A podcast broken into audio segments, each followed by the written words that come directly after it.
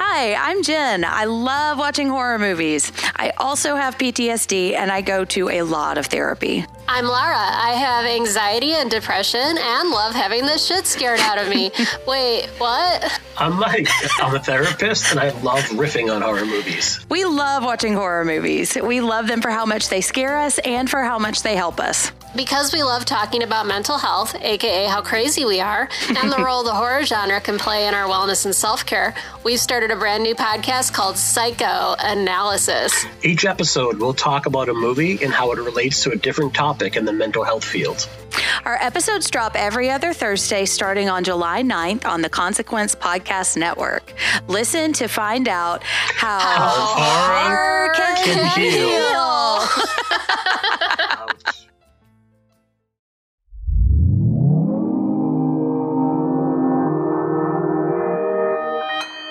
Consequence Podcast Network. I don't want to scare anyone. But I'm going to give it to you straight about Jason. His body was never recovered from the lake after he drowned. And if you listen to the old timers in town, they'll tell you he's still out there. Some sort of demented creature. Surviving in the wilderness. Full grown by now. Some folks claim they've even seen him. Right in this area. From the cold, chilly cabins of Camp Crystal Lake to outer space. We are Halloweenies.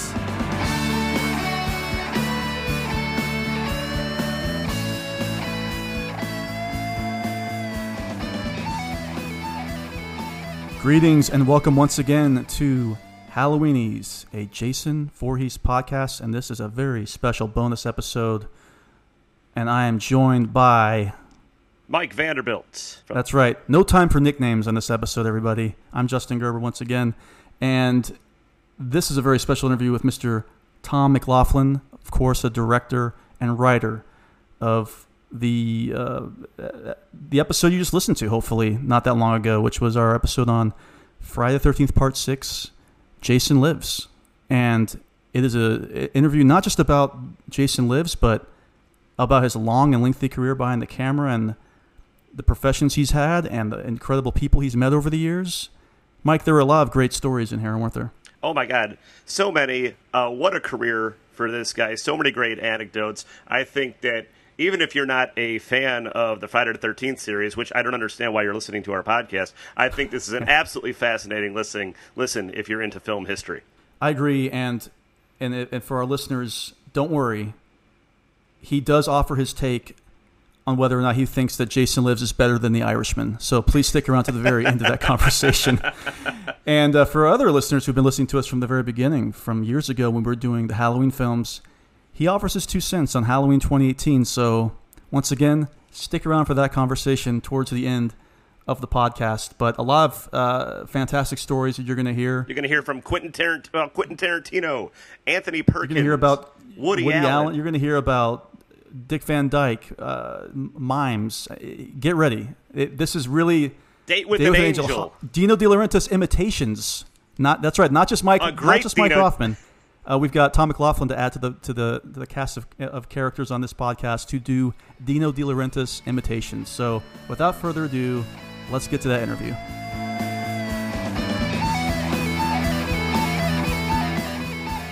Okay, well, as promised uh, during our introduction, we have a terrific director from the Friday the 13th franchise, namely the episode that we will be covering for August, Jason Lives.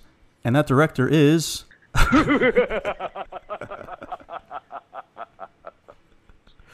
Yes, Tom McLoughlin. There it is. And by the way, everybody listening, there was no prep for that bit. That was just a, fresh. Let's see. Let's see what he does with it. And it was a. I love the delay. And, but it is a is a pleasure to have you. I hate I hate introducing myself. That's the thing is I gotta you know I gotta do something else other than just go, hi, it's Tom McLoughlin. Yeah, well, it's funny because you know we I listen to so many podcasts, and there's always the, the big introduction of who's going to be on the podcast. It's always in the title, and then, then there's still that third introduction within the podcast. So we were trying to figure out a way to switch it up a little bit, as natural as humanly possible. It's not you, it's me. Well, this is a this is a real treat. Uh, Jason Lives is, is is one of our favorite entries in this franchise. So again, thanks thanks so much for joining us. How is everything going? And I guess are you still in Hollywood right now? Where are you right now? Well, I actually um, moved out of Hollywood right just before the pandemic hit, and oh. moved into a, a home in Burbank, which is just over the hill. Um, and uh, you know, just as I got in here and started figuring out what I wanted to, you know, do with my uh, torture chamber and all the other stuff that I needed to put together, of course, it, you know, the pandemic hit. So you know, it just like stopped everything cold. Everything, you know, be, you know, had to be put on hold until you know I could get people to come and work in the house and do all that. So it was, you know, and still is a bit frustrating. But the good side of the whole thing is like, you know, you got no place to go, so what do you got to do? Sit down and write. So I've been, you know, kind of cranking out a number of different scripts, uh, both a short uh, film for this uh, series uh, called Black Veil um, that uh, I hope we're going to do. It, it, it, was again something that was in the pipeline, and mm-hmm. then that was put on hold as well. Um, and uh, and then uh, you know a new horror film uh, that I'm hoping you know I'm not going to make so expensive that I'm not going to be able to make it, but you know, I'm, I'm trying to just put the vision out there. Now, when you moved in a new house, you did bring the Jason tombstone and keep it in the backyard, yes? Oh yes, it is out there. Um, as is the uh, his coffin is in the basement, um, which is it's great at this place because I have a, a, a real basement. I mean, a big ass old school, the length of the house kind of nice. basement where you nice. go down the small stairs that you've seen in every, you know, cliched horror movie. You know, don't go in the basement. And as you go down and, and make your first right turn, there sits a coffin. So I can hardly wait till workers show up, you know, somebody to do the plumbing or electrical or the heating, because I used to scare the shit out of people. well, I'm imagining the Burbank Neighborhood Association filing some type of a complaint about this tombstone in your backyard. Um, I'm not sure what the vibe is like right now in Burbank. Um, you know, it's it's again that thing. If you know you move in, and you know you kind of want to know who your neighbors are, and you kind of want to see kind of what you're going to do to remodel, you know, the the, the house because I was going to do a completely different look to the whole front of the house, mm-hmm. and uh, you know, and then because of COVID, you know, it's like somebody across the street going, "Hi, neighbor, hi, how are you?" You know, and that's it. You know, there's no friendship. There's no, you know, getting to know everybody's, you know, behind the mask and, uh, you know, a, a distance away. So I'm, you know, I, I, I'm hoping to get the chance to get to know everybody around, and then, you know, come Halloween time, certainly my presence is going to be. God only knows, but yeah, I mean, I, for years, uh, been a part of a group of guys that call ourselves the Horror Club, and of course, we put on, you know, major yard shows, you know, in different people's places over the past, God, I don't know how many decades. Mm-hmm. And then, you know, we get together um, usually every month. It's obviously stopped because of this, uh, where we watch some obscure horror movie that somebody, you know, has found and says, oh, yeah. Who's in, who's in your horror group with you? Other, uh, are there other uh, luminaries of the horror genre that hang out with you in that? Actually, Actually, not. These are really like just like hardcore fans, um, like a you know a, a guy that's like a, um, a hairdresser who has like five sons who are all like just rabid Friday the Thirteenth fans and mm-hmm. and horror fans in general. Uh, my good friend Steven Banks, who I did a show with him called uh, Steven Banks Home Entertainment. Oh yeah, one of my one of my favorites on Showtime. Yeah, yeah, it was. It was, and of course, we've been best friends for I don't know how many years. So you know, he comes, his sons, my son. Um, you know, so it's it's it's not like the Masters of Horror group with that Mick Garris put together. You know, oh. we got the dinners, and that was like everybody and anybody that had done anything. It you know, it turned from maybe there's like 15 of us in the beginning to there must have been 40, 50, you know, at some of the later dinners. And wow. I think Mick just sort of said, we got to stop. It's too, too many people. We don't have a chance to to talk to everybody. but in in the good old days, it was amazing because you sit, you know, you sit down and suddenly Wes Craven would sit next to you, and Uh-huh. we just start talking about stuff. Uh, another time, Quentin Tarantino sat next to me and started telling me about this idea for a grindhouse movie that he wanted to do, and he went into elaborate detail, you know, about you know what what, was, what he was about to make Mm-hmm. with all this other stuff that you know ended up not being you know in the film or kind of in the trailers and stuff. Um, but I mean, it, it was just amazing. You know, uh, you know, John Landis and uh, um, uh, Rob Zombie, and uh, I mean, you, you name it. They, you know, Mick got a hold of them and had them there. Um, and then finally, started getting the female directors in, and uh, that was great because it was just a boys' club for so long. And then uh, little by little, you know, um, you know, we started getting the female directors in, and so now it's a, you know, it's a mix of you know the real you know young directors just you know breaking ground for the first time, plus you know all the people that you know go you know way back, you know Tom Holland and um, God, uh, Larry Cohen, you know who we just lost, and Yeah. so many you know just great great directors. So, getting into the interview, now you uh, studied mime under Marceau Marceau in Paris, and that led you to being discovered by Dick Van Dyke, yes? Well, yeah, there's sort of like a lot of in between all that. You know, um, the the reason I went to mime is because I was doing rock and roll during the '60s. I was a lead singer of a band, and I, you know, I danced, I did stunts, I, you know, blew up things on stage. You know, the, the Who and Jimi Hendrix were the big influences. Like, you've got to put on a show. and then I got to a point where it's like, you know, there must be something more physical I could do. And then somebody mentioned the word mime, which I never even heard of. And Marcel Marceau happened to be coming to LA. So I went and saw him. I didn't particularly care for what he did. It just wasn't me. You know, I was a teenage rocker. But I thought, well, you know, he's the, you know, the grand fromage of mime. So, um, you know, I went backstage and met him, and he says, well, why don't you come to Paris? I'm opening a school. So, uh, we, you know, you make no money in rock and roll. So I got the one and only regular job I ever had in my life. Made as much as I could make in six months, and then went over there, you know, as a starving artist.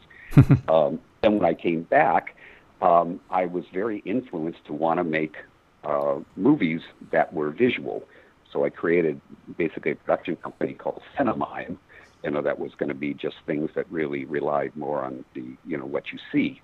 Um, and, you know, in the process of doing that, I created a mime company called the LA Mime Company. Then Dick Van Dyke came and saw one of our shows and says, you know, who writes and directs your stuff? And I said, I do. And he goes, I'd love you, you know, to have me have you guys on my new series. And you know, if you could write something and kind of make me the sixth member of the LA Mime Company, I would love that. It was like, you kidding? My God. so you know that led to an Emmy nomination for writing for me, which took me into the Writers Guild, and then kind of from there, you know, I just started writing scripts that I wanted to direct um, until it, you know, one Dark Night finally, you know, got picked Yeah, up. so how did that taste of success? How old were you when you got nominated for that Emmy?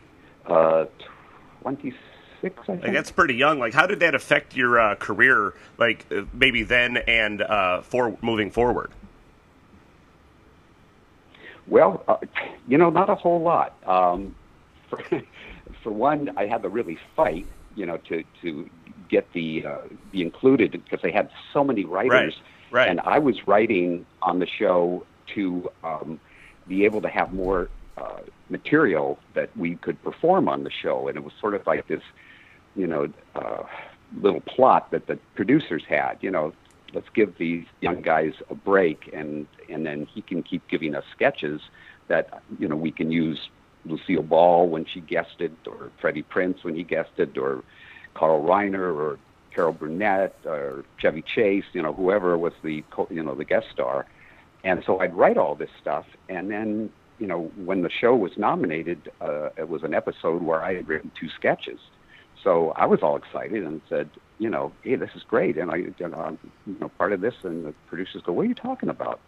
And I go, you know, because it's got two of my sketches. You never wrote anything for this show. What? Oh boy.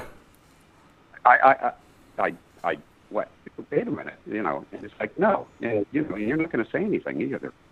And it was like, holy shit. So I ended up going to the Writers Guild, I had to prove, you know, all these, you know, things that I'd handwritten for all these episodes and all that, you know, was my material. And then they had to go against, you know, Writers Guild members and very huge producers at that time to take little old me, you know, and defend me.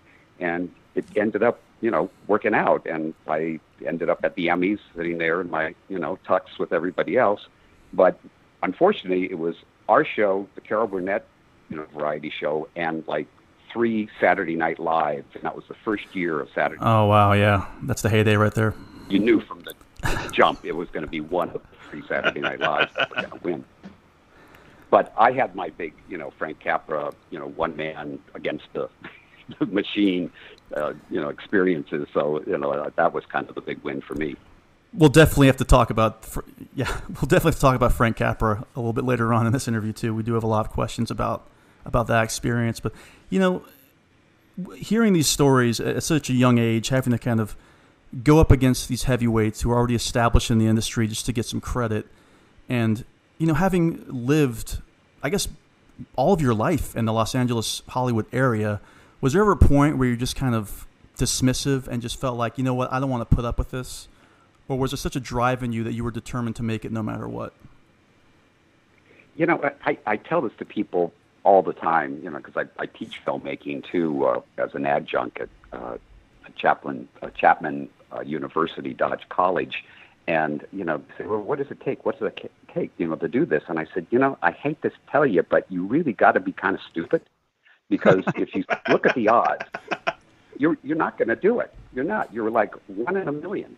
But you have to say to yourself, I'm that one. And I don't care. Everybody tells me I'm, you know, crazy. It's not going to happen. You're going to end up, you know, washing plates someplace, you know, to make any money, you know. And you just have to go, you know what? Fuck it. Watch this. And Yeah. just keep going. And for every door that closed, you know, you had to go and draw a door like a cartoon and, and find a way to open it. And it, it just was that kind of, you know, and I don't want to say like I was aggressive, you know, but it was just like you don't give up. You just don't give up. And just why I'm talking about this, I do have to mention Frank Capra when I met him and he sort of became my mentor. When I was trying to get this movie um, with an angel off the ground, and nobody wanted a fantasy movie. E.T. had not come out yet. No splash, no mannequin, none of that kind of stuff about a fantasy female character, much less an angel. And I came to Frank and I said, Nobody wants to do this, Frank. What do I do? And he said the three magic words long before Nike just do it. I said, But Frank, just do it. Okay, yes, sir. and that, you know, that had a lot to, to do with it. Every time I started to give up, it's like, Nope, just do it. You know, pull yourself up in, in the last round like Rocky and get back in the fight. And, you know, just, you know, go the distance some way, some somehow, and hopefully something happens. And I've had this sort of, I don't know, I guess Forrest Gump type existence where I ended up being in places where something would occur that was like, and like I was at the Monterey Pop Festival in the in the first row and saw all these incredible, you know, rock and rollers that none of us had seen before, uh, and was like, holy shit, I got to do this. This is great. And then that, you know, turned me into, you know, a rock and roller. And then we're opening for the Doors and Iron Butterfly and the Animals and all these groups in the 60s. And we were just like 15, 16 year old kids. And we just, you know, it's that thing of just being in the right place at the right time. So now, uh, Date with an Angel is probably your most Capra-esque film, even to the town in the movie being named Bedford. Uh, I was Yeah. wondering how, how did you how did you meet Frank Capra, and how did he influence your work? And most importantly, is there any Capra in Jason Lives? Um, okay, uh, let me ask, answer the last question first. yes. Um, believe it or not, what I what the main thing I got from Capra was um, if you want to have a successful film, you've got to have characters that the people like, that they're rooting for. And I was looking at so many of these slasher movies where they were just obnoxious people, and the audience would cheer when they got killed. You know, because like, yeah, get that bastard, get that bitch. yeah, You know, and I didn't want to do that. I I wanted to take the Capra words and you know have us care about these characters, have us like them. They may be doing something you know you know crazy to some people, but it's like kind of logical to the character. You know, like Tommy, you know, going to see he went just wanted to see the remains of Jason and going to burn you know whatever's there, and then he, you know, he has a you know psychotic snap. He does the thing with the pole that you know, and that brings the electricity, and off he goes. But his intention, you know, was was real and uh, honest, and through the movie, you know, he's just trying to fix, you know, the screw up that he did, and you know, Megan finds him attractive. You know, the other kids are all like supportive of the little kids in the, that that moment with the two girls, uh, you know, coming to the little uh, Nancy Ann character in bed. I mean, all those are are very influenced by the Capra kind of thing of you know, kind of caring about the characters and having a little sense of humor so that they the audience would laugh. Um, you know, like at the No Exit book or whatever. so they just were things that made you sort of like you know, the world that you were in. So then when somebody gets killed, it's like, oh shit, I like them. You know, or oh God, oh no, no, no, no, no. You know, even the sheriff with the back bending, you know, you kind of liked him. He he was just going try to save his daughter, you know, and suddenly, you know, he gets the ultimate yoga pose. um, That's a great way to put it. That that had a lot to do with you know the the, the Capra influences and his movies and my my talks with him. But how I met him was I was going to this place called Sherwood Oaks Experimental College on Hollywood Boulevard in the 70s. And this crazy guy, Gary Shusett, and uh, who's the brother of Ron Shusett, who wrote Alien, uh, Gary had this idea to create a school where it would only be people in the industry that would teach you. And he did an amazing job of getting people, you know, that, you know, nobody was doing these sort of seminar type things at all in those days. So, like, you know, John Cassavetes came and we went to a screening of, uh, of, uh, oh God, uh, just blanked on the name of the thing, A Woman Under the Influence. Oh, yeah. And we saw like a, you know, three hour cut of that. And then he would talk to us. Okay, what did you guys think? What do you want? What would you think you want to cut, you know, cut or change or whatever? Scorsese came in with Alice Doesn't Live Here Anymore. Mm. Same thing, guys. You know, what do you think? What do you think? You know, of course, and we're, we were like tongue tied. We didn't know what to say to him. Uh, you know, this unknown actor, Sylvester Stallone, came and had us go see this movie Rocky that he made, um, and you know was kind of insecure about you know what people were going to think, and it was just one thing after the the other. You know. Uh, uh, Kershner, um, Irving Kershner, who did the second Star Wars and stuff. And Frank Capra came to one of these, um, and he ran It's a Wonderful Life to show us. Mm-hmm. I had only seen the last scene on TV over the years. I never saw the whole movie. Somehow I always ended up tuning in on the last scene. Especially it when it would play all day. yeah. I, you know, because it just, you know, it was like I, I wasn't into any of that kind of stuff in those days. So, you know, but I'd see that last scene and whatever, whatever it was about, you know, what had, what had been set up through the whole movie and paid off there, emotionally always got to me. So suddenly now I'm seeing the whole movie and I was like, you know, in shock uh, that it like I was so taken by it. And I went up to him afterwards and, you know, extended my hand and I said, I, I, I want to do what you do, you know. And he laughed and he goes, you know, well, you know, you can. So, you know, let's talk about this. And he gave me his phone number. He gave me his address. He says, you know, write, call, whatever. And I was like bowled over. So then, of course, I went and tried to see every Capra movie I could, and there was no, you know, VHSs or Blu-rays or whatever, you know, during that period. So mm. it was all about going to the movies um, trying to find whenever they played the little, you know, independent houses to try to, you know, catch up on these things. And occasionally on TV you would see something. So I just became sort of a full out, you know, student of his. And, um, you know, as I said, he was like my mentor. It's like, well, what would Capra do? You know, and then eventually Scorsese got into that mix and was like, okay, if it was Capra and Scorsese together, what would it be? So, you know, there's always somebody, you know, I mean, artists steal, you know, they don't borrow, they steal. And any good artist will tell you that, but, you know, Mozart was, you know, borrowing from the people or stealing from the people that influenced him and art, everything, music, you know, it's always a question of, you know, in the beginning you do somebody else until you eventually do yourself. Um, so Capra, um, you know, when I started writing Date with an Angel, I started sending him drafts. And, you know, he was very supportive and, and had, you know, like minor notes and things. Um, and then finally, you know, when I was, you know, got the thing made, I sent it to him and, uh, he said, you know, it's a wonderful, uh, uh, it's a wonderful film. You know, I loved it. And I go, I got the quote of all time for this movie to Dino De Laurentiis, the you know, executive producer. And he Dino. goes, who, who knows from a Frank Capra? You don't want to put that on the picture. No one knows who the hell Simon Capra is. Oh my And he's a god. fellow Italian, you know, for crying out, loud, you know. And so that quote, you know, was in the trade papers in the Reporter and Variety, but it never actually got on the, the, the poster. And the movie, you know, was like the last of the Dino, the, DEG, uh, Dino uh, De Laurentiis Entertainment Group films, and you're standing there like on a on a uh, plank, and you're watching Peter Bogdanovich go off plank into the water. You're watching Bruce Beresford go off. You're watching David Lynch with Blue Velvet go Yeah. off. I mean, it was uh, William Friedkin had a movie. All these guys, you know, it was like they just couldn't sell these movies. They couldn't do anything, and I was like, you know, the last one. Other than some movie that Dino absolutely hated and he wouldn't release called Bill and Ted's Excellent Adventure. so Perfect timing. that one he put aside.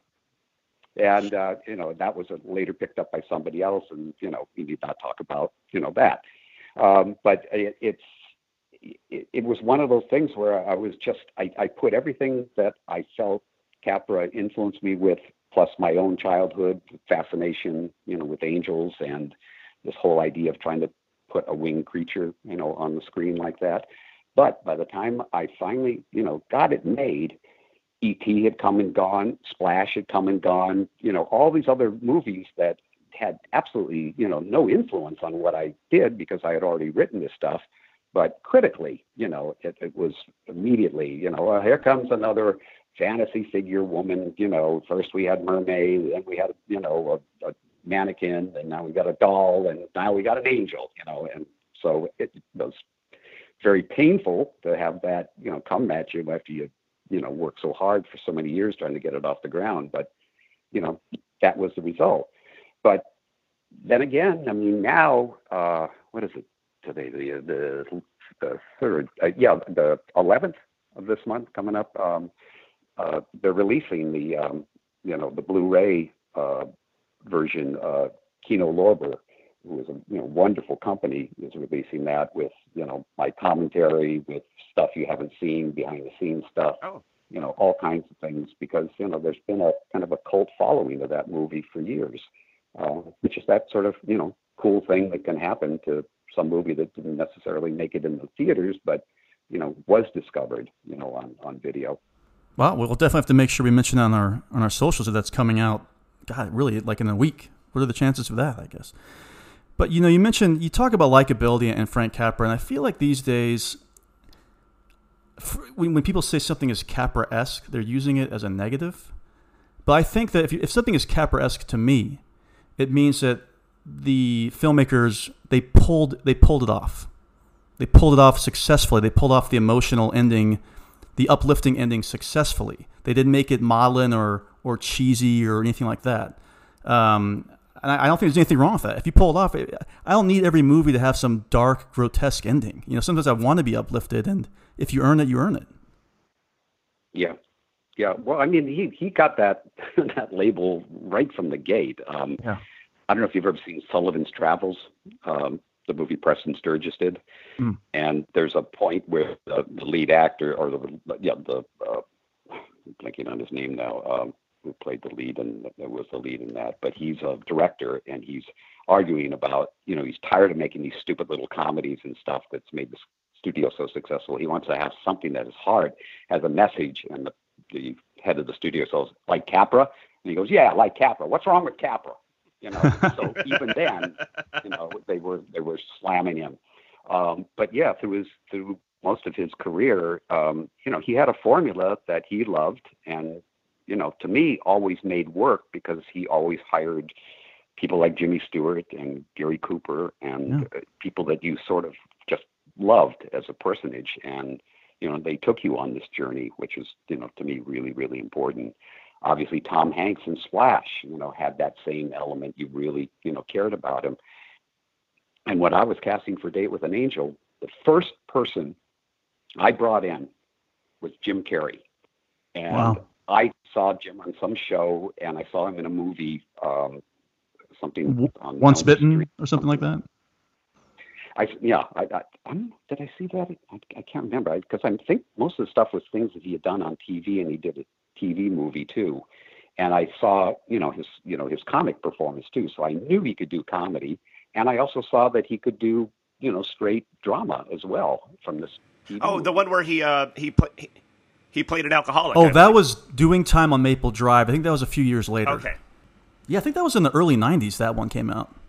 It was around that time. Yeah, it's a it's a good one. He was. I mean, because everybody knew him from In Living Color, and it was surprise. Or I don't even know. That might have been pre In Living Color. I don't know.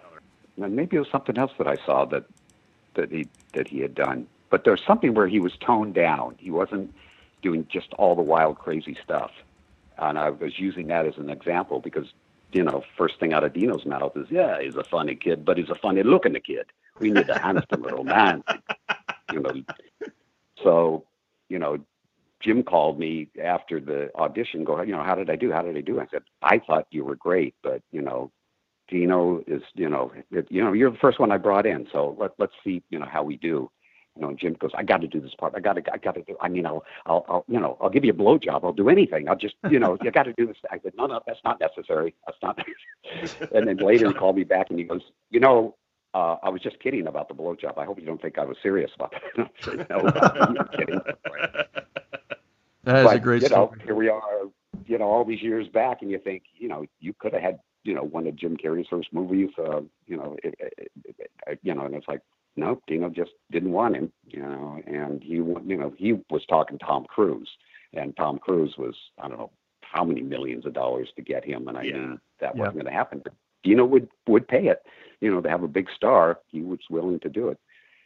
So you know, we we went through you know so many people trying to find that Gary Cooper, Jimmy Stewart, you know, good looking but could be funny type guy, and you know, much to my shock, it was Michael Knight when I met him because I certainly never saw him on any of the soap operas or whatever. But he just came in to me and was charming and witty and fun, and you know, loved his face and you know, thought he could be great. And so, I mean, that that again was trying to find somebody that seemed like, you know, the guy everybody likes. And the three friends are all based on guys that were in my band back in the '60s: George, Rex, and Don. You know, those are their names. And so I tried to make this whole thing that really has a lot of, you know, my own autobiography in there, but in a fantasy way. Uh, so it, it was, you know, grounded in something I kind of felt that I knew, and then of course all the Capra, you know, type touches. Now, you talk about finding the right guy for the part. Uh, before you were uh, doing the writing and directing, really, uh, you did some acting. How did they find you to be the right guy to be the mutated bear in John Frankenheimer's prophecy? well, there's where the mime actually turned into um, a, a paycheck because I, I mean everybody, every all my friends, my parents, you know, everybody in my life going, you're going to Paris, you're leaving the band, you're leaving your girlfriend, you're going to some country where you don't speak one word, you know, of the language by yourself at 19, you know, you know, what's going on? You on drugs? I mean, I said, you know, well, I was earlier, but I'm not now. Yeah, you know. So no, this is, I don't know. You know what? I can't answer that question. I don't know why I want to do this. I just feel it would help my performing on stage, you know, as a rock and roller. But when I got there, I found out that I actually, you know, had a, a gift for writing comedy and creating comedy sketches and things. And Marceau just loved that, um, you know, that aspect of, of, of my sketch writing and things. So when I came to LA with the, uh, you know, back to LA with all these highfalutin ideas that I was going to be this, you know, next, you know, Chapman, you know, that I'd write, direct, and star my own short comedies and things. Nobody was interested in that. But they were interested in, you know, the fact that I had physical training. And, you know, I got a call from a casting agent, and it's like, we're doing this Woody Allen movie called Sleeper.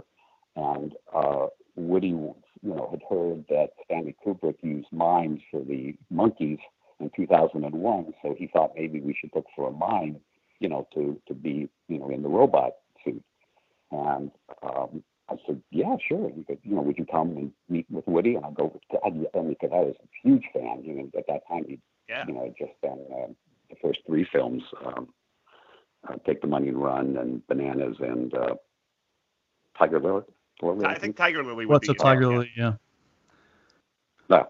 Um, so I, you know, I, I go over to the what would be old Desilu Studios in Culver City, and you know, in a room with with Woody, and it was just amazing how insecure and shy, painfully shy he was.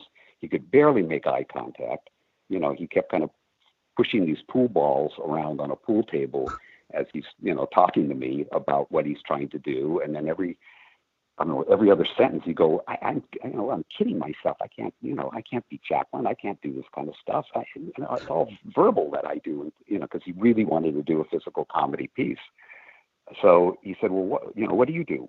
Uh, you, you, you can do something like this. And then I showed him like these robot moves. And he goes, see, I can't do that. I can, you know, it's not going to be funny, you know. So then we started talking about how to make it funny, which was instead of making the moves smooth, make them more staccato you know, so that they kind of bounced and, you know, did the, you know, he could do a funny walk and, you know, making expressions and things. So we kind of worked that out. And then I ended up hiring all these people that I knew who were mimes, you know, for all the other robots, you know, in the, in the piece. Well, then I'm on the map as, you know, a guy that, you know, gets in suits. So, you know, that led to uh, later on the Jabberwocky and Alice in Wonderland it, you know, bunch of other robot things for TV shows and stuff, and of course, Prophecy. Um, you know, I met with uh, uh, uh, John uh, John Frankenheimer and uh, the producer, and you know, talked this whole thing out, and they showed me sketches of what this thing was going to look like, and it was like laughable. It literally was like, a, you know, it had wings, it had you know, like shark kind of teeth. It had like, you know, part cat, part dog, part rhino, part. I mean, it, you know, and the idea was is that the, you know, in the Indian culture, you know, they talk about, you know, Katahdin, you know, who is going to come and take back the land, and he's a part of every animal. So they literally tried to Oh. create a creature that Tom Burman was going to make that was literally, you know, every kind of animal that you could put into it. And I mean, you know, might have made for a great, you know, Godard versus Godzilla movie, you know, for, you know, at some point. But um, you know, they they abandoned that and then decided that it was going to be a mutated bear. Um, and I always Naturally, sort of questioned, you know, the look of it. Uh, you know, we always called it the pizza bear because it looked like it was, you know, hit by a huge pizza on the side. Um, and it was three months of, um, you know, very, very rigorous training because that, you know, the hydraulics in the head and all that were like altogether was like 150 pounds. That's kind of resting on your head, and you know, I don't have very big shoulders, so it was a, a real strain, you know, to make it make it work. But um, you know, I got to, you know, be on a huge Paramount feature with you know the famed John Frankenheimer, and uh, you know watch how you can spend forty thousand dollars a day and not get one shot. You know, and um, it was just such a slow process, uh, you know, with those kinds of movies. But the wonderful thing that came out of it is the the other bear that was in the big tall costume was Kevin Peter Hall, Oh yes. and this was like at the very beginning of his career and he was just you know incredibly lovely guy um to hang out with and and things and you know he he just you know I, I made a short film that I put him in um about you know him meeting a falling in love with a girl that's like five foot and he's like you know like Seven. seven yeah, Kevin Peter Hall was what, like nine feet tall? Yeah, he was Yeah. a big guy. Yeah yeah he was but i mean just you know one of the nicest guys it was just heartbreaking when he when he passed away but um yeah that's so it was like the mime training that led me into all these things where if they needed you know somebody to pour um you know uh, wine into a glass like orson welles spoke. You know i was the guy you know somebody to dip the donut in the coffee. I was the guy you know the you know anything that required anything that was sort of like physical I was able to, you know, do and get paid for, and then I would hire myself out on these shows where I would play, you know, a mechanical person, like a waiter at a party or somebody out in front of a business that you, you know looks like they're not going to move, and then suddenly they move, and I just kept racking up as much as I could, um, you know, from that, so that I, you know, I could then kind of write and feel like I didn't feel like I, you know I had to take a regular job. You know, I was at least doing something that had something to do with you know show business. Well, I mean, speaking of robots and mastering the robotic move via mime, there, there's another movie we have to talk about before we move on to Jason Lives, and it's a movie I somehow I think I saw bits and pieces of as a kid, but it's kind of undergoing this little mini renaissance because of Disney Plus. No free plugs, but because of Disney Plus, and that is the Black Hole. Um, and so it's funny because the movie starts, and I knew I, I knew you were in it, so I was looking. I was like, wait, I know Anthony Perkins is in this, Robert Forster's in this, you know, Ernest Borgnine's in this. So I'm looking for you the entire movie. You were, were you the head captain? Something was the head bad robot or something like that. What was your exact role in that? Yeah, I, well, here's a story on that. I got hired to uh, basically direct the humanoids and the Sentry robots.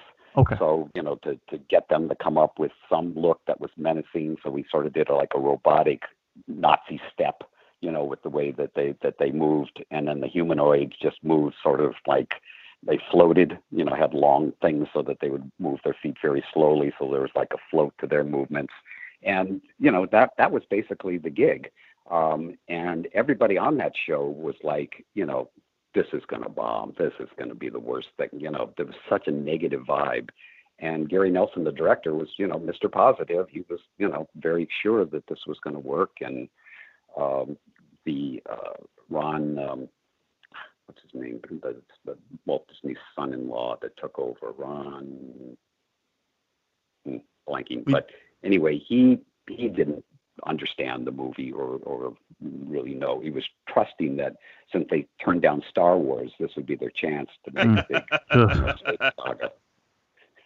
but you know even the score which a lot of people have come to love you know was just this plotting da da da da da da da da da da da da i mean there was nothing uplifting about it at all and if you know in the process of doing the movie gary came to me one day and he said we have this idea to do like a shooting gallery sequence uh with you know who's like the you know the hot hot shot robot um, of the Sentries, and That's he's right. going to be you know black as opposed to red, and he's going to go up against the the two little robots, you know, in, in the shooting match.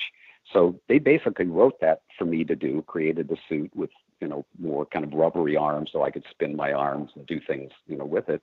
And you know, the next thing I know is there's all these superstars' name, and then at the bottom of the list is you know Tommy McLoughlin, you know Captain Star. So you know, it was like shocking. But like you say, I mean, as the years have gone on, a lot of kids saw it very, very young, and you know, uh, the the the big nasty robot, what's it called Max or something? I can't remember. Max Maximilian. Um, you know Yeah. that, yeah, that scared them, and certain things, you know, got to them, just like the Jabberwocky. You're the Jabberwocky. I couldn't sleep for days. That scared, you know. So it, it's like these things that you end up doing, you know, during the 70s and 80s, and you know, it, you know, as an actor, that were just paying the bills kind of jobs, have become sort of iconic things in a lot of people's lives because they saw it, you know, at a very young age. So yeah, they've, they've been talking for years about remaking Black Hole and you know, make you know, obviously sprucing it up for a modern audience. Well, it's amazing to think that you can look back. You can look back and say that you technically worked opposite Slim Pickens and Roddy McDowall. I mean, that's the fact. If you watch that movie, they may be two little plump robots, but it's just a fact. So it's pretty incredible. Now, um, Yeah, I can, al- I can also I can also say that uh, Anthony Perkins kind of looked me up and down like, mm-hmm. and I was going, whoa, yes, he's not gay, is he? Oh, yeah, I guess he is. Okay. Yeah. so I mean that was a big surprise, but it was it was strange because you know that that, you know that relationship we all have with uh, you know the, with him from Psycho is is like whoa what a creep. So it, it- you know he he he really embodied that that that strange kind of aloof but you know, when he looked at you, it was yeah, it was kind of unsettling. No. Now, both now you're a rock and roller, Tom, as we talked about. Yeah, Oh, yeah. my band backed you up here in Chicago uh, at the music at the massacre, uh, which was a Mm-hmm. Oh, great yeah. time. Yeah, that was a lot of fun. Now, both Jason Lives and Date with an Angel have some memorable rock and roll needle drops, particularly Date with an Angel. Uh, Icicle Works, Understanding Jane, one of my favorites that my band used Yeah. to cover. Uh, how do you go about Yeah. choosing music for your films? And then sidebar, there's an Alice Cooper demo for Man Behind the Mask that uses the song Trick Bag with different lyric with the Man Behind the Mask lyrics. Did you have any input on which song was going to be used in Jason Lives? No, well, let me put it this way: I, I filled the temporary soundtrack with all the kinds of rock and roll that I thought were, were appropriate songs, knowing full well that they were not going to pay for the rights for these songs. but I wanted to put, you know, that vibe in there, and you know, one of them was one of Alice's songs, which I can't even remember what it was at this point because it was just like in one short little area. Yeah. Um, and Frank Mancuso Jr., who was the executive, you know, when he saw the cut, you know, he came to me and he said, "What do you think about Alice Cooper, you know, doing a song for this for the movie?" And I said, "You kidding me?" He says, "No, they're a record company. They're feeling like, you know, they, things are not going as swimmingly as they should for him right now, and he needs." You know, new exposure, and he loves you know horror stuff, obviously, and he loves the Friday genre. And I said that would be so weird because you know I knew him when he was Vincent in the '60s, and he had a group called the Nazz, and we played on the same stages together and hung out at Frank Zappa's house, and you know, be, you know, long before Alice was even an idea. Um, so I said that that would be cool, and and uh, yeah, I'd love to you know meet him. And God, if they do a music video, I'd love to do that. That would be so great. He goes, oh, let me see what we can do. So you know, comes back, you know, Alice is going to do this song, great. And I said, any chance of getting any other songs? He's like, yeah, yeah, just you know, pick and choose what you want. You know, so we did Hard Rock Summer and uh, Teenage Frankenstein. And uh, what about the music video? Nah, record labels has a music video director that they you know that they use, and that that's not going to work. And it's like, oh shit. Uh, what can I at least meet him? Oh sure, yeah, no. So here we are, 34 years later, and I have yet to, to be face to face with Alice Cooper. Oh, really? And, you know, yeah, I mean, it just has not happened. It's like he was going to do a convention that I was doing, and then, you know, he ended up that I guess his tour changed dates or something, so he ended up canceling on that.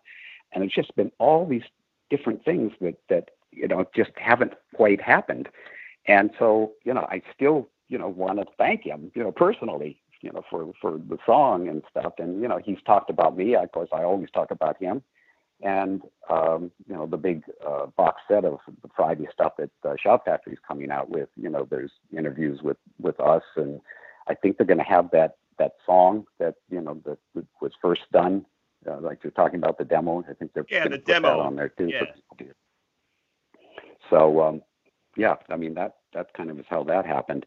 All the other rock and roll stuff in in you know my movies was always a question of can they afford this or that song, and in the case of um, you know like That has a lot of great needle drops in it. The Cars and a bunch of other great band. Um, Steve Winwood, which is, seems like it would be an expensive get.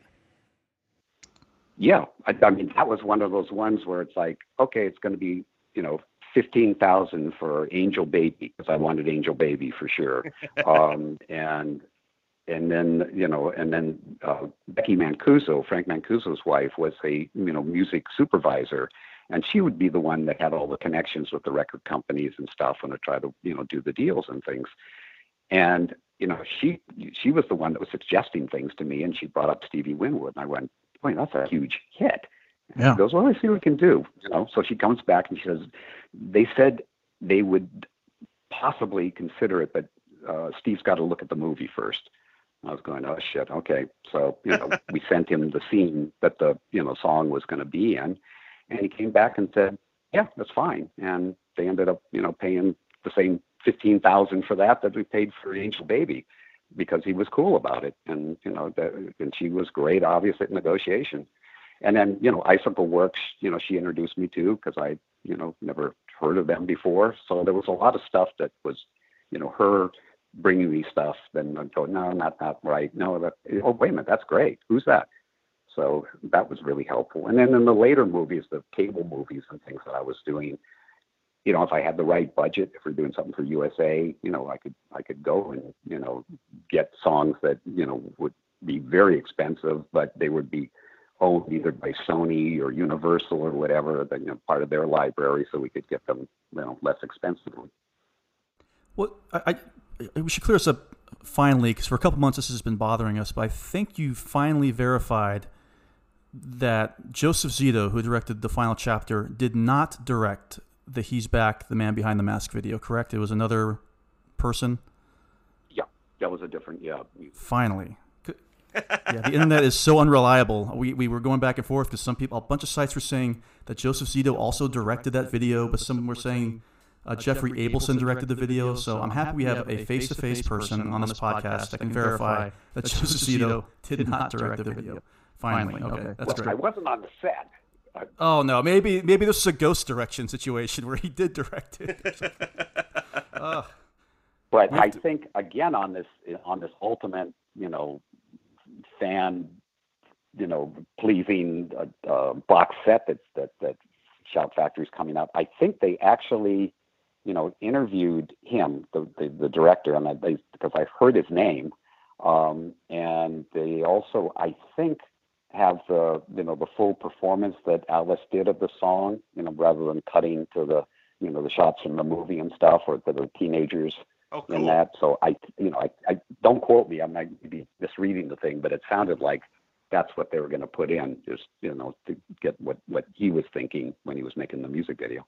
Well, I know that I think I speak for all of us that even though we're not going to be getting a new Friday the Thirteenth movie this year again, we are going to definitely enjoy this this massive box set that's coming out because uh, they've announced so many extras, but they say that there's even there are even more extras that they haven't talked about. So definitely looking into diving into that. Can't wait.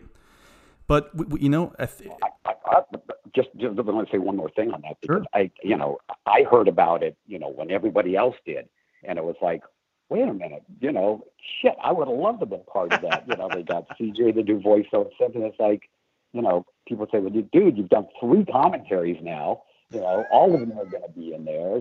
You know, all the other in- interviews and things, and I go, yeah, but you know, the one thing that didn't get in that on YouTube is this thing I did uh, called uh, uh, Legends Never Die, uh, Hollywood Forever, and it was you know how I wrote Friday the Thirteenth in the cemetery in the Hollywood Cemetery, and I said I, I would love to get that included, but obviously with all the publicity for this movie, it's it's you know the boat has sailed, that's it.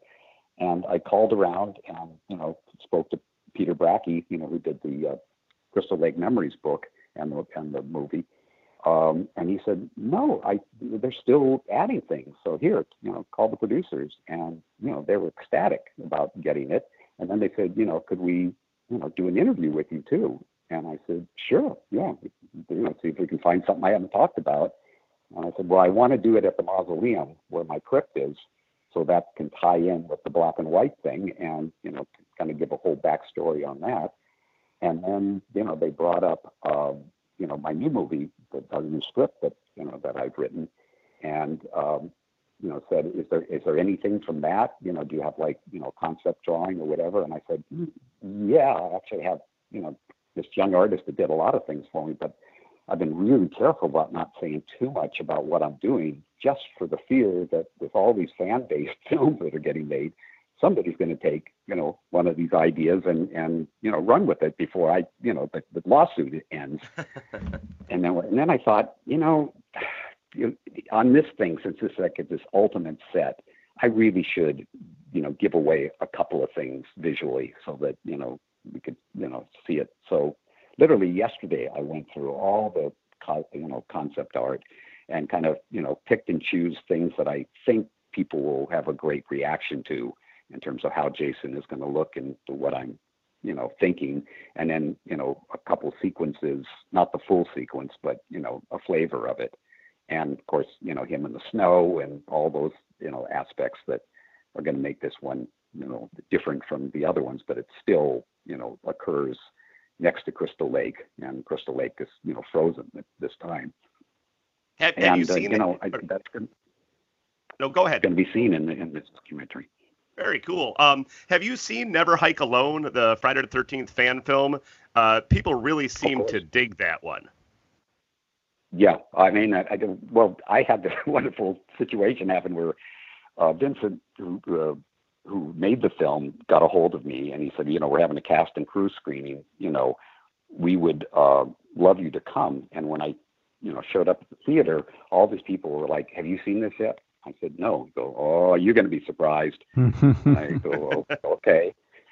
And of course, there was so many, you know, little nods and things to to Jason Lives, but the you know the big thing was he got Thom Mathews, you know, in there, which I was like, holy shit, that's amazing. so then we kind of became friends, and you know we're talking and stuff, and then one day we were having lunch together, and I started, you know, talking about you know the script I was doing with the, you know, the snow thing, and he and he goes, uh, I'm doing the same thing. I said, you are? He goes, yeah, it's going to never hike in the snow. I go, uh, okay, you know, because I I knew he wasn't ripping me off. We just both had the same idea, um, and so and, and I knew that you know mine is just way too expensive to do as an independent film. Um, but you know he's got the wherewithal and the fundraising that he could do you know his version of this, which I guess is just a short. But he ended up getting you know Vinny, who was the uh, the uh, detective, who's now the sheriff uh, in his, and Thom Mathews in it as well. So it, it should be very cool. You know, it just was my frustration is that you know I, I, I this thing didn't get made, you know, first. So that Right. the first time people were seeing it in the snow. But it's you know it, it's a very select audience that are the hardcore fans that you know seek these things out. And obviously, what I'm trying to do is, you know, a mainstream horror movie that if you never saw Friday the 13th, you would still, um, you know, get it and and enjoy it and it would scare you and you know a few laughs like in Jason, Jason Lives. And if you know you're a fan of Jason Lives, you would see, you know, I do some some things that sort of continue on because it happened. This the script I wrote takes place in uh, 1999, literally 13 years from the time I put him down into the lake. Um, so I have this sort of cyclical thing that that occurs um, when he when he comes back. So uh, you know, it it will be um, sort of a lot of stuff for the fans, but also, as I said, trying to just make a really kick-ass horror movie again. Well, that would be an incredible thing. Again, I mean, wh- how familiar are you with this current lawsuit that's going on between Victor Miller and, and Sean S. Cunningham? And, you know, I don't want to predict how you feel about being a writer director yourself, but I mean, h- do you stand on a certain side with that? Well, here again, you know, I'm I'm friends with both of these guys. Not close friends, but certainly, you know, we, you know, I, I in fact, I just, you know, talked to Victor like six months ago on kind of a, a call at some convention that he called in on, and then they put me on, so we kind of chatted back and forth. And you know, I, connect with you know Sean on Facebook from time to time, and it's really hard to take a side on this. Um, and when it gets down to it, when fans and everybody are going, you know, how much fucking money do you need? I mean, you know, obviously Sean is, is holding all the, you know, money cards and Victor, you know, feels like, you know, he should be getting paid for all these years of this movie because the after 30, 35 years, the rights to Friday the 13th, the script, you know, reverted back to him. So, you know, I don't know how big of a piece of the pie he wants. And basically, you know, he won. You know, the, the, the verdict came in and it was, you know, Victor gets to, you know, have the title Friday the 13th and he can remake, you know, the original, but he cannot have Jason. Sean got Jason. And Sean can make a Jason movie with the Friday the 13th title in Europe, um, but Wow. not here. Oh, what a nightmare. So, um, so that had happened, and it was in, during that period that you know I started writing my script, and it wasn't for any other reason than I, I finally got enough great ideas in my mind to put together something that I felt was was fresh and was you know a different take on on the series, yet holding to the old school you know, you know, structure and also um, making it period because somehow, you know, when these things happen modern day, it doesn't have the same kind of classic flavor. And I felt like the end of the 90s, you're, people are still wearing shit from the 80s. and you know, and the '90s are sort of innocuous, but you know, but I can still wardrobe people, you know, in that and talk about how their parents are all freaked out at the moment because it's going to turn 2000 and they're all afraid that the end of the world is going to come and all that, which really has nothing to do with the plot, but it was just a very weird period, 1999. Um, Indeed. You know, because of that. I think the, the fact alone that people didn't really have cell phones would also add to the tension in 1999. Exactly. Yeah. No, but you know, there, well, there's one character which I haven't told this to anybody that actually you know, is very wealthy, and she comes and she has like five cell phones. you know, the right period and stuff that they had, but of course, none of them work up there. You know, so Perfect, it's like, yeah. and, and and she's like, you know, one of the first victims. So you know that that whole that all goes away very quick. That's a good. But bit. Um, good the getting back to the lawsuit, um, so I write this thing, and then I hear Sean has appealed, you know, the verdict, and you know, well, what does that mean? And it's like I don't know. There's going to be another date, and suddenly, bang, it becomes formal. Um, and you know, as soon as that happened, um, you know, my script could not go to New Line um, or Warner Brothers, who have the rights. You know, my lawyer was basically, it's like nobody wants to even look at it because what's the point? This lawsuit has gone on for nine years. It could go on for another nine years. And when I did some sort of diving around with it and stuff, kind of what I came back with, um, which nobody told me directly, but when you hear the stories about the rivalry between the two of them over this, it's more ego driven than money driven. Um, that that doesn't it's like, surprise me at all. you know, Sean wants the whole pie and doesn't really, I think, want Victor to have, you know, anything, or he gets something, but he certainly isn't going to participate in all the you know all the monies from all these years. Um, I think.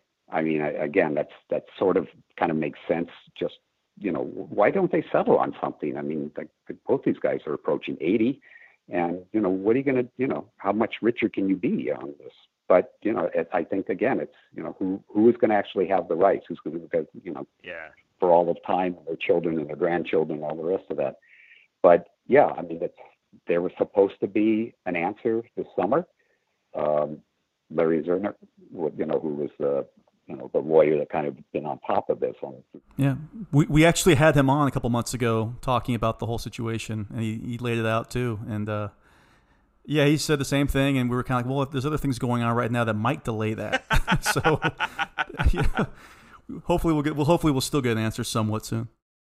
Now, uh, Tom, you can't fight a traffic ticket now. you, uh, you, yeah, uh, everything is shit. yeah, but you've mentioned. You've mentioned in the past. Now, correct me if I'm wrong. I believe you mentioned like while you were uh, being courted to do Jason Lives, you were afraid that if you did it, you would end up having to take it off your resume because the slashers weren't your thing. But now it's arguably one of your most popular films. Uh, do you? Why do you think the attitude critically has changed towards slashers in recent years? Do you think it's nostalgia, or do you think it's something deeper or something other than that? Well, it's a combination of things. I mean, I when I was offered it, because I I was you know I'd heard about April Fool's Day and I thought, oh, that sounds like that could be you know funny as well as scary. Absolutely. But they had already you know cast the director for that.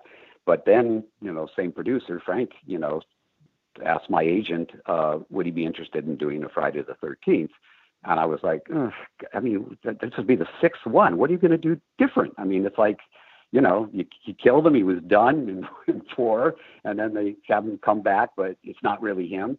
And you know, and people were upset about that. And they normally, you know, waited two years between each of the movies.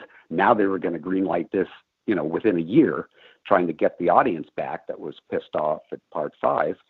And you know, I, I have you know an agent kept going, "Are you crazy? I mean, this is a you know this is a feature film going to be in you know theaters in the top of August of this year. I mean, it, it's like it's why would you not want to do it?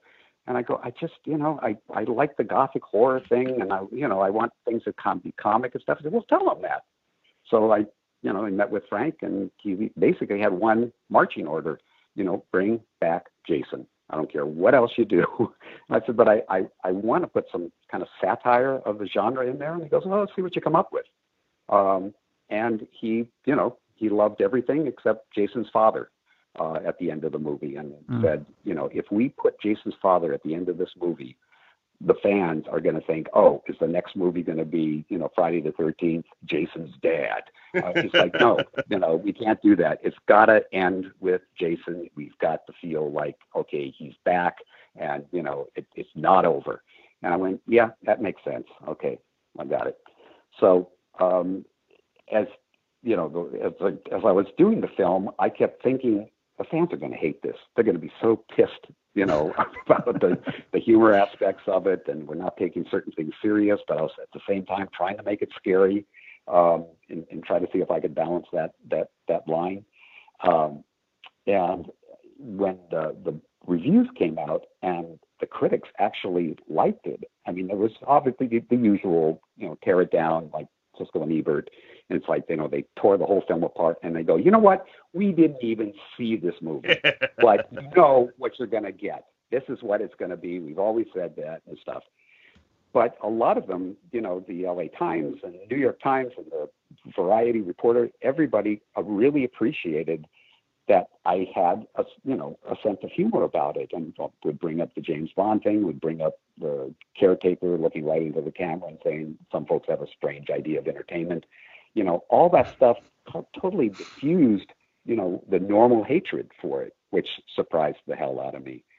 And then as years have gone on, you know, it's become this favorite one of, of, of you know, all of them. And I don't think it's so much that it's the best one. You know, from my standpoint, Joe Zito's Part Four is the best of the Fridays for me, and the first one because that was, you know, I thought just a really good, you know, horror thriller.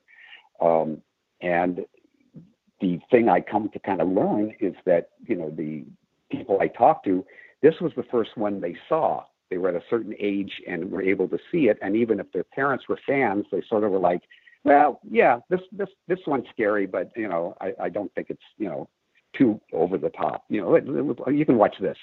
So it you know it kind of became this one that was like really you know loved from that standpoint, and a lot of people loved the fact that I tried to really do a story with it that had an arc of what you know Tommy's character was trying to do and what Jason was trying to do with Tommy, and then the killings sort of help you know happened along the way.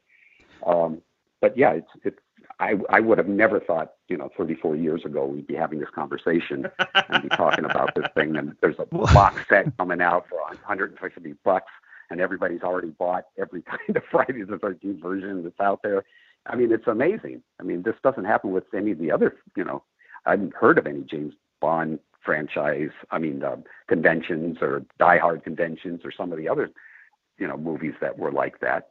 Um, you know, had one after another, but, you know, the Fridays, the Halloweens, obviously, you know, the horror fans are just, you know, very loyal and, you know, ultimately wonderful people. You know, you meet all these people and it's like, these, they, they are so excited, you know, by by the films, and they all like mean something to them because they, you know, like songs. They happen at certain points of their life that they, you know, have cozy memories about.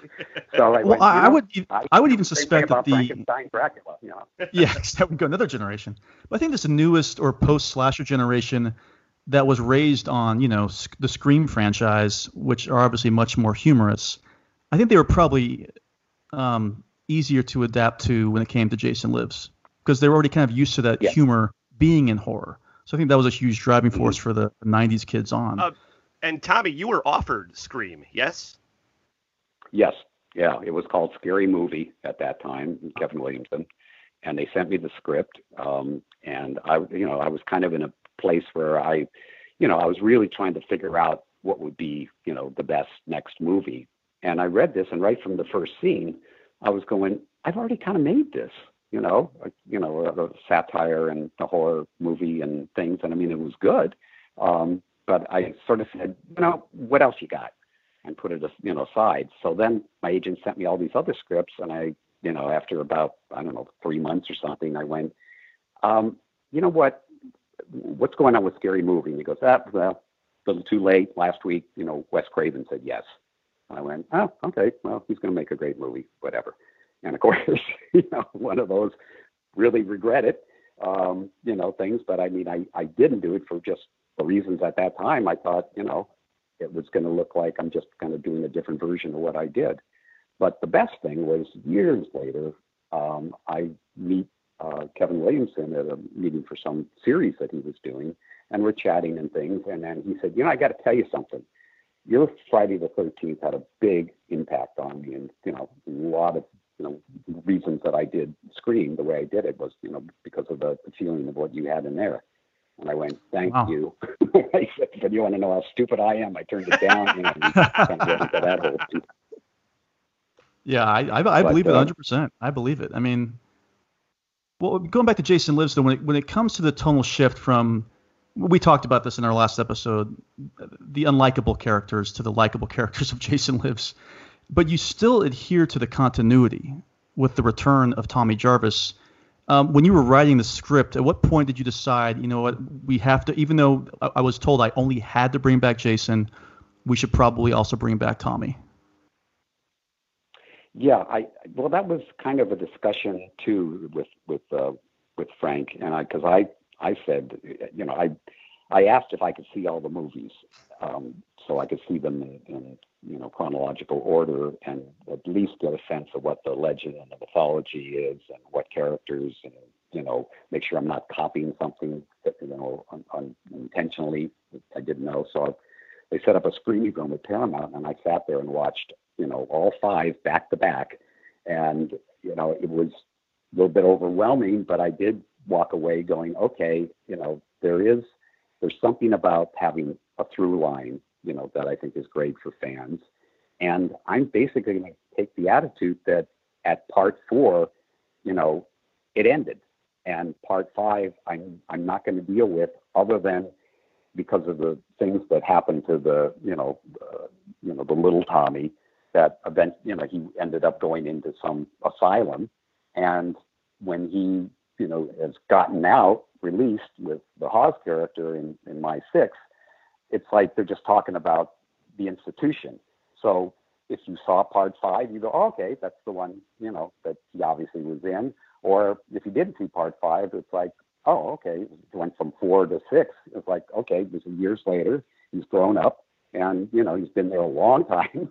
And, you know, this is what happened. And people always are, get so fucked up on the timeline you know, on these movies because oh, there's yeah. never really anybody sitting down saying this is the rule. It jumps all over the place. I mean, somebody explained to me how he goes from this little kid coming out of the lake to suddenly he's you know you know Adrienne King's in, the, in part two and he's this huge guy with a you know bag over his head.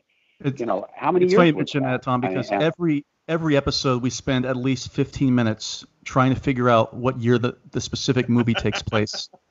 So I think yeah. we, we determined that at the end of the fifth, or by the beginning of the fifth movie, the year is 1989. That's that's where we are mm-hmm. in our in our own minds, where we've kind of thought it out.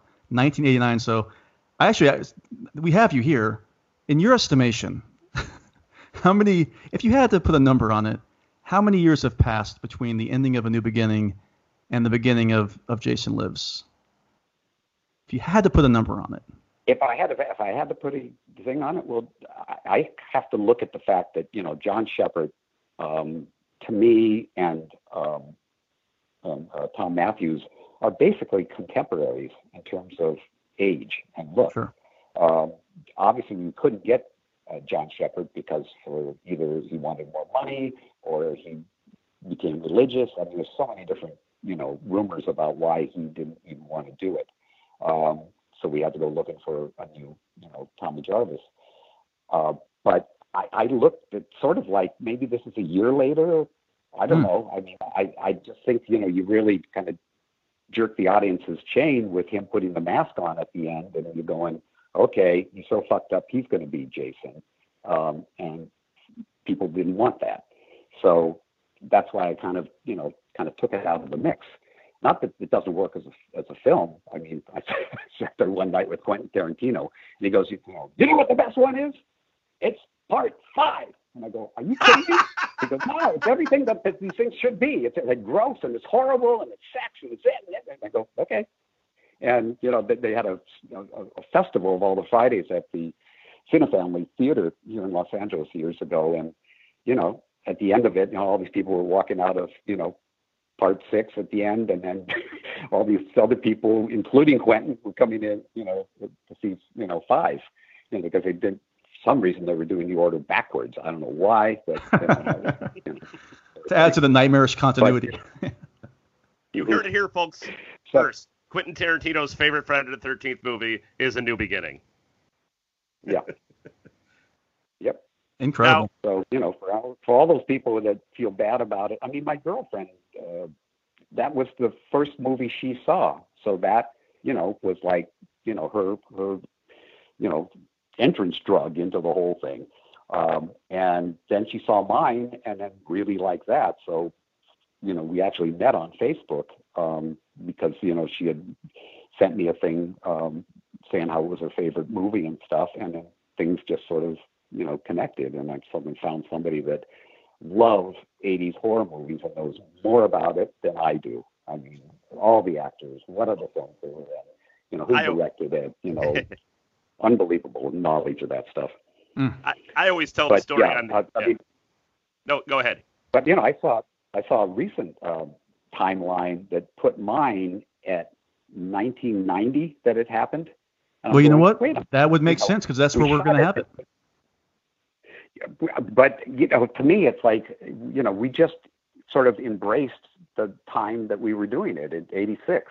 So when I set any kind of timeline like that I'm doing for like the Jason Never Dies script, um, that that was the thing. I said, you know, that was, that's when I put him in the lake, was 1986, and that for me is the reality because you know you got to remember, guys, when you know this stuff was like junk food for the for the um, Oh, of you know, course. the, the masses, you know, during the 80s. And these guys didn't give, give a shit about anything matching or being, you know, important from the previous one.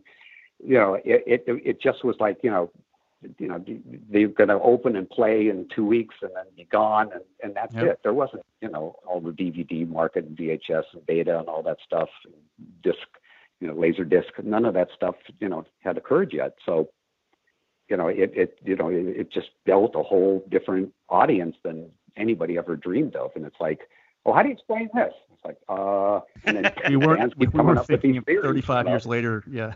and and that's why it's so notable that t- the Tommy Jarvis character did survive through three films. That you guys took the care, particularly yours with the, the script for Jason Lives, to bring him back and kind of give him a finality with uh, Jason.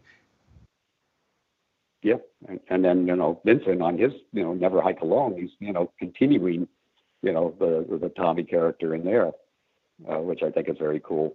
Because I I don't you know I don't have Tommy in the, the script I just did. I kind of went the route that I was going to do something that sort of happened, you know, after everybody kind of moved away and things, and I wanted this I had this idea about having an all female cast and then Jason, so that there wouldn't be you know any guys to kill and the girls had to fight for themselves and it wasn't about the me too generation for me at all. It just was i wanted to have a bunch of innocents you know basically high school girls you know there that had no idea about jason. So it's not like savvy like you know part six is where they make jokes about him and all that. They came from another state to stay there and you know heard nothing about this. So this is really like a hell of a shock. To have to deal with this this thing. So wait, if, were you offered at any point a chance to do part seven? Yes, immediately. Yeah, right. As, as soon as the reviews came in and the and the you know the box office wasn't as big as they were hoping, um, but if I seem to remember, Alien Two had just come out the week Yes. before or two weeks before, or whatever. Yeah, you can't and compete with that one, right? no. And there was a you know a lot of people that were like you know fuck you you know it's not going to be Jason I'm not coming. So you know, we didn't really build an audience until you know after the fact. So that that certainly affected it. But there was enough success with it, and Frank really loved it and went you know went to a screening. His father was head of Paramount, went to the midnight screening too, and had hearing or that that was happening in Westwood, and the crowd was just going, you know, ape shit, and you know, they both looked at me and nodded, and you know, it was it was great. it was one of those you know great moments in your life. Uh, but Frank, yeah, immediately said, you know, how about doing part seven? And I went, ah, I don't know what I would do. I, I, I sort of like did everything in this thing that I could possibly bring to it. Um, I don't, I don't want to repeat the same exact formula again because it won't be, you know, surprising. It'll just be me copying me. Um, and then they, Frank said, well, what about Jason and Freddie in the same movie? I went, wait a minute, how are you going to pull that off? You know, Freddie's with New Line. He said, we're working on this thing. We're working on it. You know, are you up for it? And I go, well, that's a hell of a challenge because Freddie exists in the dream realm, and Jason, you know, for all intents and purposes, you know, is here in the real world. Uh, even though now I made him like this Terminator, unstoppable, not a zombie, but you know, definitely, you know, Walking Dead. Um, and I, well, let me think about it. I mean, that would be a hell of a challenge, and that's certainly something the audiences would have not, you know, ever anticipated would happen like Frankenstein meets the Wolfman. So um, he came back and he said, "Now New Line just doesn't want to give it up, you know. Um, but do you have any other ideas you'd like to do?" And I go, uh, "Well, you guys own Cheech and Chong, right?" Well, yeah. what? I go, "What about Cheech and Chong meet Jason? Like Abbott and Costello met Frankenstein?" Oh yeah. He laughed his head off and said, "You know, that's a that's a funny idea, but I really think the Cheech and Chong audience isn't going to like the horror, and the horror, horror audience isn't going to like the Cheech and Chong. And I went, they smoke the same weed. I mean, what? I think it's the same audience, you know?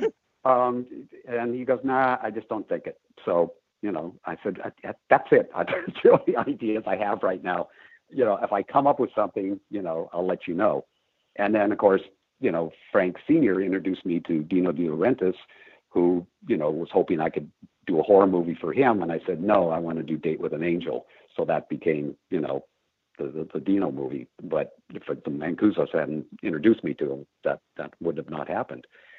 So it literally took me you know 33 years later before I came up with something that I thought, all right, I'm sitting in the theater, I've got a Yahoo audience there. What would be pleasing them right now? Because I love that kind of audience that talks to the screen and things that we seem to have lost. And it's like I'd love to have a shot at trying to see if we can get back, you know, that kind of reaction that you know we had in the films of the, the 70s and 80s and a little bit into the 90s. And then after internet and all the stuff and all the cable and things, audiences just went passive and just kind of sit there and, and enjoy it. But you know, there's like no verbal stuff.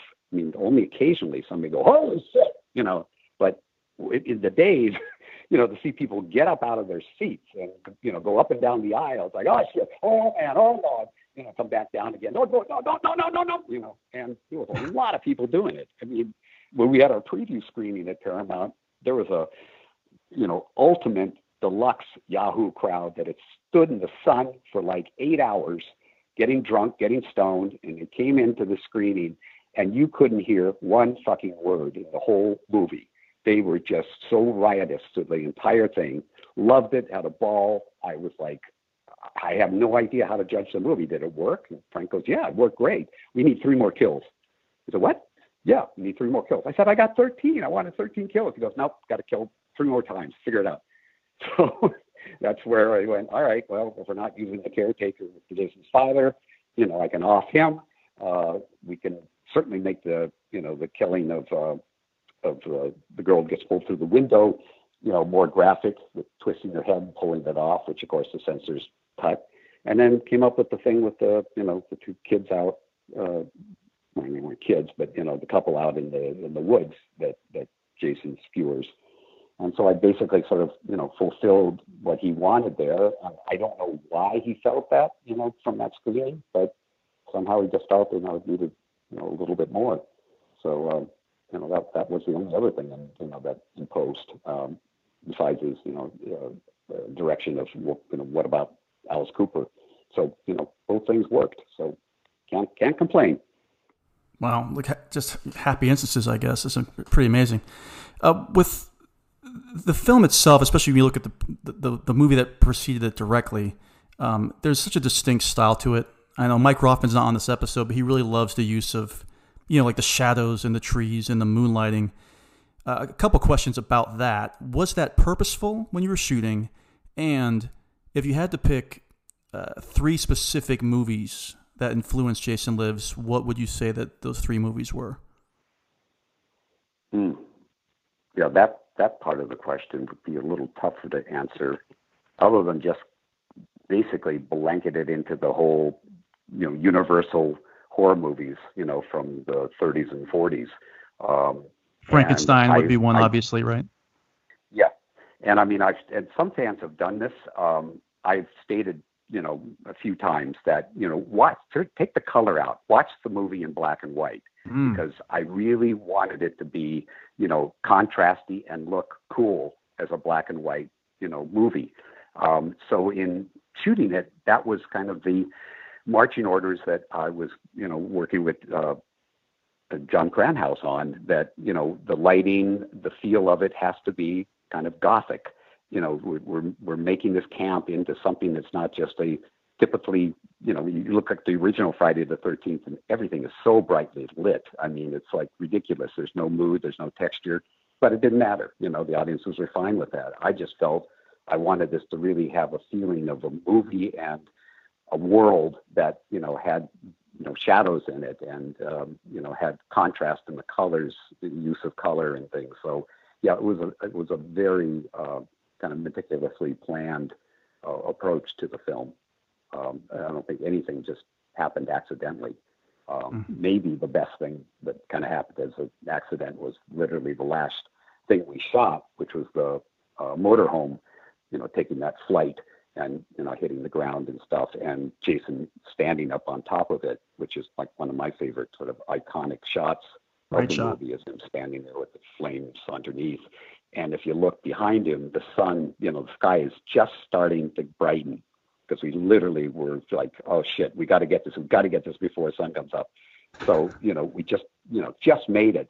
But actually that, that color of blue back there, you know, from the standpoint of a, you know, piece of photography really looks great because it's not just black back there. There's, you know, there's like this, you know, darkish blue color to it, the way we timed it and things in, in post.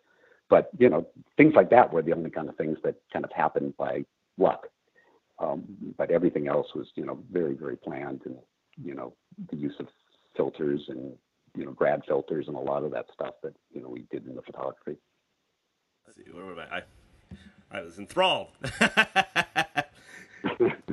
so uh, let's uh, let's talk about the Friday the Thirteenth game for a minute. You wrote the scripts behind the Pamela Voorhees tapes, but how involved were you with the actual conception of the game?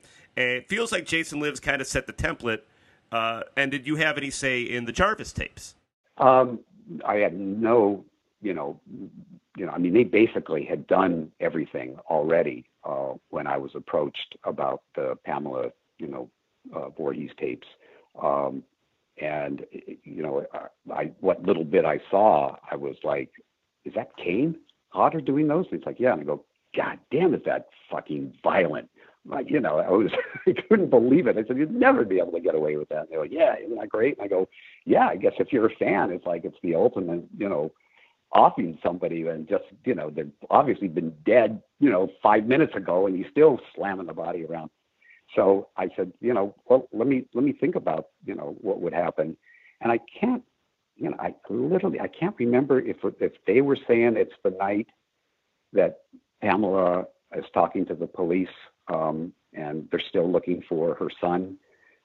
If that was their idea or mine, I really don't remember. I'll, I'll certainly give them the credit because I know they, you know, they came up with a lot of things.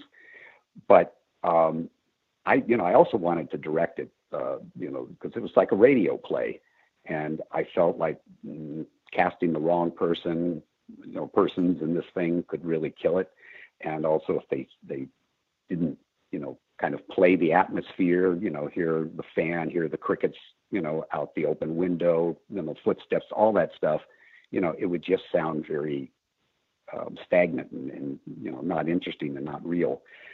and the sound of the old you know tape recorder going on and a little screech of the you know the wheels of the uh, of the tape recorder. So you know, but they did not want to pay for a plane ticket to have me go up there and, and do that. So I'm a little disappointed. Not a woman who played Pamela. She was amazing. I mean, I, she really had it down and did a great performance. But you know, I guess it's one of the other guys just, you know, he he was so close to the microphone, and it's like Pamela, what do you think you're doing about that? I don't know. You know and it just sounded like a, a radio broadcaster right up against the mic.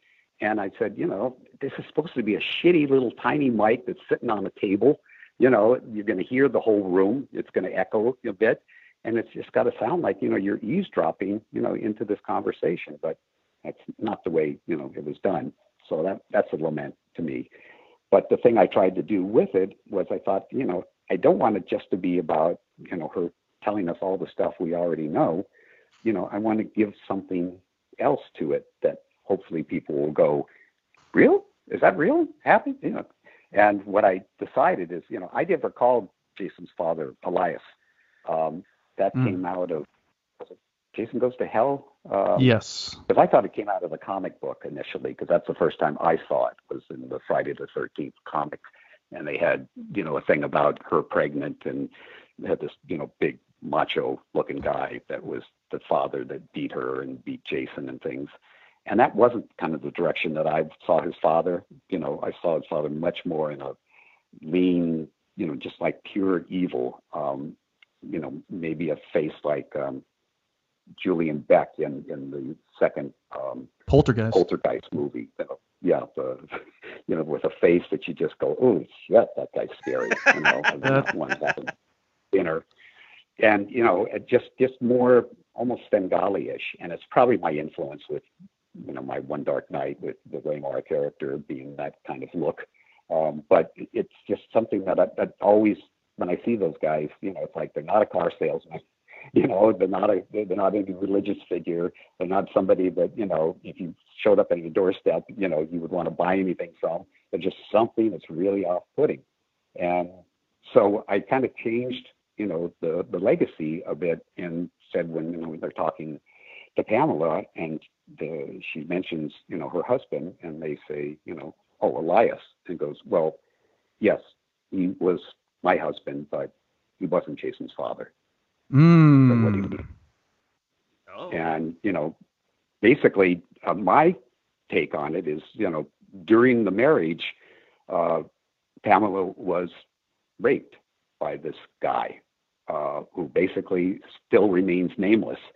Um, but she talks about, you know, I'll never forget the look in his eyes as he was doing this to me. I never ever want to, you know, see that man ever again. You know, I, I had nothing but nightmares about him. So I wanted to sort of get away from the big, you know, butch macho guy. And if and if he did, you know, was married to her, yes, he was pissed off. She's pregnant. Obviously knew it wasn't him. And then out comes this, you know, slightly deformed, obviously, you know, mentally challenged kid, which he thought nothing about knocking around too. So you can still, you know, hold on to that Elias thing, but I really, you know, like the idea of Jason's father being, you know, something more pure evil for whatever reason. You know, there's something about him that it's really disturbing. Well, you mentioned Julian Beck as a touchstone for that, and I have looking back, it's kind of fond memories now of they would always show the Poltergeist 2 trailer in the mornings for some reason back in like 1986 or 87, whenever it came out. And the old man, Julian Beck, always terrified me as a child. So I would tell my dad to tell me when the commercial was over with. And so one time he said, "Yeah, it's over, it's over." And I look up, and it's right when his face is right in the at, at the screen door. And my dad is just crack. I'm five. I'm five years old. I'm crying. But looking back, I thought that's a pretty good bit, Dad. That was pretty good. That's pretty good. And now I'm talking about horror movies 30 years later. So again, thanks a lot. Yeah, I know somebody uh, asked me the question, what what first scared you? And I said, um, you know, I haven't thought about that. Um, you know what it is? Wait a minute. I was like four, maybe, maybe five, but you know, sitting on the toilet by myself and you know the door suddenly cracked open, and my dad had this you know horrific monster mask on, and you know so I just saw the crack of the door, and then he pulled it open and you know lunged in, and I just went hysterical, you know, just the shock and the terror. And you know, like then my mother started yelling at him. You, why'd you do that to him? God, Same. Hitting on the back. And I thought, you know, that was the first time that I just like, you know, practically, you know, I had already shit, but you know, shit myself again. Just such a blast of fear. Um, but that, yeah, the same kind of thing is, you know, dad fucking around, you know, and I did, you know, stuff to my kids all the time, you know, with both fantasy and, and, you know, what was that? Wait, you hear that? Or, you know, wait a minute, look up there. Is that Santa Claus? That's not Santa Claus. No, there's no Santa Claus. Oh, it is, Dad. I see it too. You know, always was coming up with the fantasy world. Um, and it just like, you know, to me, that's part of the responsibility of being a father, you know. Yeah, I think I like all all, gen- all generations connect by fathers trying to scare their children, which is always which is a, which is somewhat comforting in a way. Um, we have a couple more questions for you, Tom, before we let you go. But I do want to go back to once again the whole the Frank Capra um, influence on your career. You know, you directed obviously the the Freddy's Nightmares episode. It's a Miserable Life, which is a great takeoff on that title. But more specifically, we also have another podcast that I used to be a part of, and a lot of people on this podcast are currently still doing called the Losers Club, a Stephen King podcast. And I would never hear the end of it if we didn't at least briefly discuss uh, your adaptation of Sometimes They Come Back, which, uh, just let you know, we actually found uh, more entertaining than the short story was based on. And I think it's because you changed, you know, some of the through line, especially the very end, and you added that Capra esque ending. Uh, can you share some stories or a specific memory from that production? Yeah, that's um, you know, for the, the five people that know, you know, there, there's a book that Joe Maddrey did on me called a, a, Strange Idea of Entertainment: Conversations with Tom McLoughlin," and he literally, you know, devoted an entire chapter to the making of Sometimes They Come Back because it was a, at a incredibly traumatic period of my life that I had just gone through when I, you know, stepped into shooting that, and you know, I, there was so much emotion, you know, running through me. Um, you know, my wife uh, at that time, Nancy, was um, pregnant with our daughter, and she was about to, you know, give birth. My father was dying of cancer, and I was, you know, going and visiting him. I had three, um, not three, I got uh, uh, two uh, episodes or, or series uh, for Universal um, some uh, God, I'm not blanking. Um, came from outer space and She Wolf of London, and had to you know get tw- 20 directors, 20 writers, you know, to do all these episodes. I was doing Steven Banks' Showtime special, you know, uh, for uh, um, his the beginning of his series for PBS. It wasn't the home entertainment, but it was like the Steven Banks show. Um, and prepping, sometimes they come back. I just had way too much on my plate, you know, and I hmm. was literally trying to juggle all these, you know, plates at once, like the old, you know, act, plates on sticks.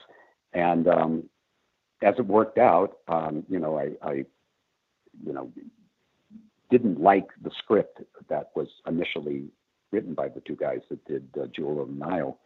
Um, and just, you know, Dino and I both agreed it just wasn't quite scary enough. So, you know, we had uh, another uh, writer, again, excuse me for the age, um, who came in. He, he did the, the Fits of Science series and really, God, why can't I think of his name? Um, but he came in to do, um, you know, the, the rewrite on it. And we sat down and, you know, I said I really wanted to be family uh, you know, be really important part of this, you know, which is to me one of the things that so worked about Poltergeist that you know you really kind of got into them and cared about them, and you know the the you know, the ghosts were going to be like flesh and blood kind of ghosts that mm-hmm. you know that other people saw as well, but did not know you know the, the the backstory you know that obviously Tim Matheson knew, and you know he ended up you know, also putting in all these other kind of Stephen King type touches, you know, with the car, you know, and, and you know, a little bit of the Stand By Me relationship. um, with the boys. You know, Definitely. and brother. So there was a lot of those kind of King touches. In fact, you know, when when King saw it, you know, he said, you know, the movie is like the greatest hits of Stephen King all in one movie. Um, but I I was so emotional when I when I started that because now my father had just died in the middle of doing doing Steven's comedy show, so uh, I had to you know deal with that, you know, uh, the funeral and all that, and then you know my daughter was born, which was you know quite joyous, and you know managed to get all the the, the uh, people on the, the the two shows for Universal, and um, you know put down focus on you know the uh, they came back. Uh, sometimes they come back, and the whole process was just you know really uh, uh, you know we all really liked each other uh, you know in terms of the cast and me but the crews came from all other parts of the country you know to kansas where we were shooting and the only reason we were shooting in kansas is because the production manager's wife said if we don't get out of los angeles get back to kansas i'm leaving you. So he managed to you know you know get the show set there. And then of course we had to bring everybody in you know to, to make it. So there was a lot of people quitting along the way. There was Mm. just you know vp um he took two to three hours to set up things. And on day one it snowed. So we got the one scene of tim matheson on the on the steps of his house and brooke adams come out and say you okay jim? and go back in and that was it. That was all we could shoot because everything else was like two feet of snow. So we were behind on day one you know practically by a day. And then every day something happened wrong. You know uh, the transportation people when they quit they left all the trucks and everything at the last lo-